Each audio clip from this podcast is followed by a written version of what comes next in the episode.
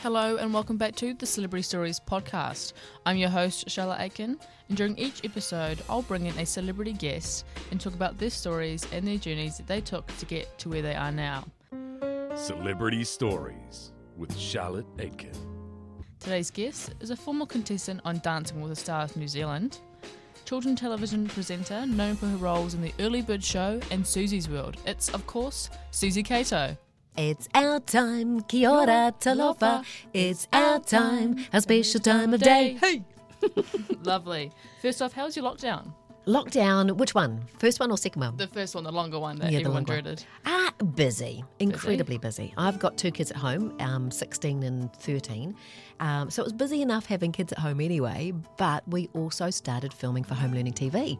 I saw that, yeah. Yeah, so we'd just bought some equipment which we didn't actually know how to use. What I've done all my years of, of filming and so on, I have got people to do the filming for me camera operator, sound person, that sort of thing. We'd bought this equipment because I travel. I've got um, a radio show that's on 25 radio stations around the country. Nice. And as part of that, every quarter we go to a different region and we work with a radio star, somebody who's going to help come in and help co-host a show with me. So we'd bought this equipment so I could do, do some filming with them for my YouTube channel. The Ministry of Education said, "Yeah, yeah, yeah, we'd really like to use some of your Susie's World episodes. Um, would you like to also create some new content? I went, I've got the camera gear. Yes, we can do this. And then went, oh, hang on, I can't actually get somebody else inside my bubble. No. So we have to do it ourselves. My husband and I started Googling flat out, and yep, okay, we got that sorted. We'd luckily um, got a couple of little microphones and things like that as well. And so long as I remembered to turn the microphone on, we were all good. Yes. Gotta remember to So turn those yeah, on. bit of a learning curve.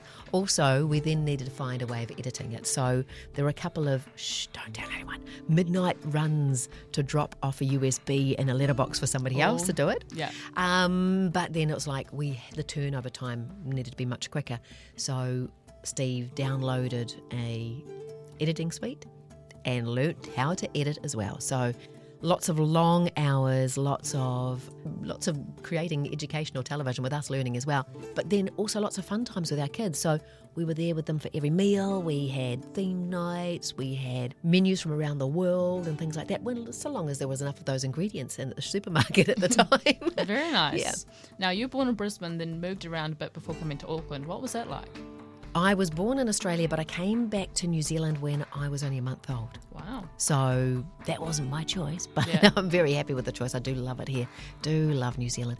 I Had my first five years in Hamilton and then moved to Kaikoi where I've completed all my my educational studies. So right through primary school, intermediate, college, the whole works there. Nice. And did you study anything when you were younger? Did I start? No, I left um, college and went. We'd basically done a week's work um, work experience in our final year of college. I ne- I only made it to sixth form, so in our sixth form year, we did a week's work experience. Now in Kaikoi, the options weren't that great, so um, decided not to do, to do the bank or the hairdresser or the supermarket or the vet or anything of those sorts of things. I just wanted to do something a little bit different. Yep. And my aunt had been in radio years and years and years ago before I was born. Um, but she was more on the tech um, technical side of things. So I loved giving speeches and I loved drama and, you know, all those sorts of things, communicating with people, chatting away. So I decided to have a week's work experience with the ra- local radio station, which I got and I absolutely loved. And then I applied for a job with Radio New Zealand and KWCFM, the local FM station up there. I actually got flown to Wellington for an interview for the final intake of interns with Radio Wow. New oh. Zealand, but I never found out whether I would have been accepted because I accepted a position at KWCFM. Mm. So I started in the copywriting department and then worked my way through as they needed somebody, or somebody on reception, yeah, I went and did that. If somebody needed to be in the promo department or scheduling the ads or whatever, you got to have a turn at doing everything. So it was basically an internship, but because the company was so small, it was just everybody had to lend a hand. Do whatever. Yeah, and then one day I got called in uh, off the beach. We need you to fill in. Somebody's sick. So I was given a few tips on how to work the panel and all the rest of it and set to it.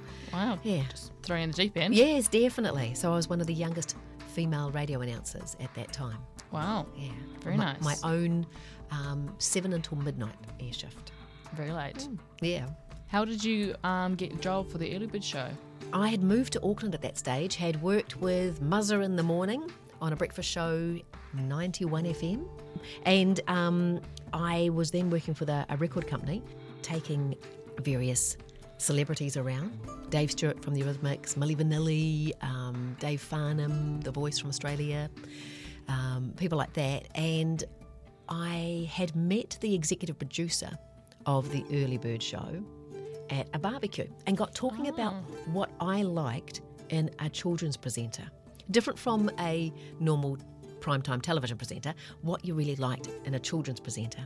And then a year later, I was at a fancy dress party and met some of his um, employees, unbeknownst to me, where they were looking for somebody. And I get a telephone call a week later. After the party, they went, Yeah, that Susie's a bit of fun. Oh, yeah, she could, yeah. Yeah. We'll give her a go. And I got a telephone call saying, Hey, have you ever thought about being in tel- telly? I went and sat around a table and gave a, a script read with the Russell Rooster, Mm-hmm. Kitty Kia, and the, the Ducks, Dan, Spike, and Oz. And the follow, oh, on the Thursday night, had about a quarter of an hour in front of a camera in the studio just to get familiar with a live camera. Mm-hmm. And we were using the news cameras, and then they just trundled away into another studio. And then we were live on the Sunday morning. So no training, Wow. nothing. It was just thrown in the deep end once again. Yeah. Yeah. Nice. And what do you like about creating children's television? Uh, I love the freedom to be silly, to have fun, to be yourself, and to be so many other selves as well. The chance to let your imagination fly and be creative and be a little bit out there and to be honest and true. Kids are a very discerning audience. They know what they like and what they don't like, and they're not shy in telling you. Absolutely. What was the idea behind creating your production company, The Tree Hut? Okay, so Tree Hut TV was brought about after you and me came to an end, and uh, New Zealand on Air said, Hey, we really like what you're doing. It was time for the money which had been going into um, you and me to be given to some other companies, and it was time for a change for TV3. And they still could repeat you and me for years and years and years, which they did do. Um, they actually approached me and said, What kind of telly would I like to make? I wanted to make a science program. And originally, we thought it might be an animation, and I'll just voice it. And then the cost of animation per second was just astronomical. It still is even now. Still but, is, yeah. but back then, it was even more so. Um, so we put a proposal together for Susie's World, formed the company, and created the team around me to make it happen. Hmm, you've been on a lot of shows. Is there a favourite one that stands out? Um, I think it might be you and me. Look, I love Susie's World, but the connection that I had with the audience through you and me was next level. I bet. You did 263 episodes of Susie's World. Do you have a favourite memory or episode? Oh, yeah. Lots of really cool ones. One of the last episodes we recorded was Hungy, and we celebrated with a big feed. The day before, we had jumped out of a plane in, Wow. a, in a tandem to, to find out how parachutes work. So those were um, real strong memories. But with um, Susie's World, probably the one was the first program we ever recorded, and that was the digestion program, where we followed the course of the baked beans Oh. through the mouth, down the esophagus, into the stomach and the gut, and then out of the bum, bum, bum, rectum.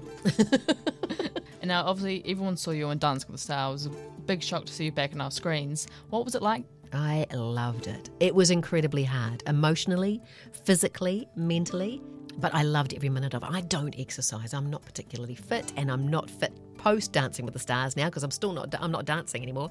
I loved the challenge of the physicality of it, of remembering the dance moves, of trying different outfits on, and having my body pressed up against another man's that wasn't my husband. I mean, that was so Yeah. that was so bizarre. I got to know Matt.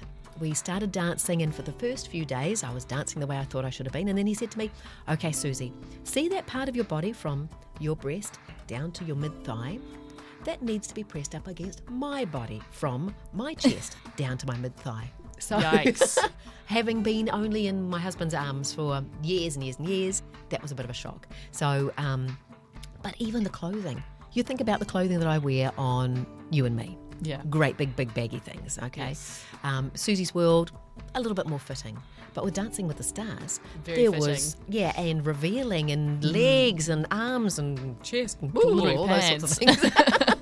that was a challenge, but I loved it. The tan, the glitter, the glam, the hair, the makeup. Loved it. Nice. Do you remember having a favourite dance that you performed? Probably my first one, which was a waltz, and I did do ballroom dancing as a kid. And as a 10 year old, I got a bronze for my waltz. But that waltz was a beautiful piece of music, and I'm just trying to think of the name, the terminology for a particular move that I had to do, which was to bend down backwards, still in Matt's arms, and be bent down backwards. Apparently, that was spot on. So, but I loved partner dancing in that he would glide you around the floor and you would glide as one. When you are side by side, as I was with the um, cha cha and the samba, you had to remember the moves yourself. so they were a lot more challenging. Yeah. And you were a lot more exposed. Instead of being in somebody's arms and becoming this dancing partnership, you were more of an isolated island. And I really like the partner dancing. Yeah. cool. Uh, do you have any advice for anyone trying to get into children's television? Be yourself. Don't try and get into tel- children's television if you want to use it as a stepping stone. Children deserve more. So if you are there because you want to be a children's entertainer, that you love kids and you love making making people smile and and that sort of thing, by all means do it. Have as many skills behind you as you can. Learn an instrument. Go horse riding. Have used a bow and arrow. Have you know do as many things as you can so that you have experiences that you can bring to the table, um, or be prepared to learn them on behalf of the child type thing. Yeah. Um, be be prepared to make a fool of yourself, and don't don't be worried at all. A question that was asked of me when I was in children's television with like the likes of you and me and Susie's World, but I was a, a buzzy bumblebee and buzzed my bum across the screen and all the rest Yep. of it.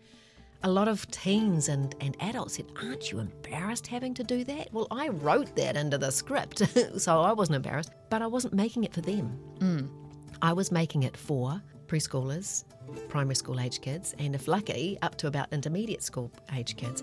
So, and same with um, you and me when I was a penguin or I was Mrs. Wobble and I'd tell a story as Mrs. Wobble and I'd fall over and you know, all that kind of stuff. I wasn't doing it for anybody other than that little preschooler who I had in my mind. So, if you're prepared, if you're happy to do that for children's television, then go for it. But make sure you got lots of performance, stage, um, make uh, YouTube clips, record little segments on your phone of your voice, making funny voices and things like that. The more experience you have, the better.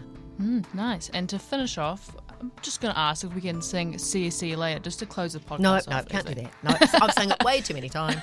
No. bet. of course, of course, it's my most requested song. I bet you've just constantly just. Yeah. Well, now I'm writing songs of my own, and I've got Sprinkle a Little Sunshine, and I've got um, the Cody Family, and still the most popular song is See You, See You Later. It's like, Okay, cool. but it would be my pleasure. Oh. Toru fa. See you, see you later. It's time to say goodbye. See you, see you later. I've really got to fly. See you, see you later. It's time for us to end. See you, see you later. Charlotte's back again with the next podcast very soon. So long. Thank you so much for listening to the Celebrity Stories podcast. I hope you enjoyed it. Join me next episode to hear from my secret guest. This has been Charlotte Aiken. Until next time.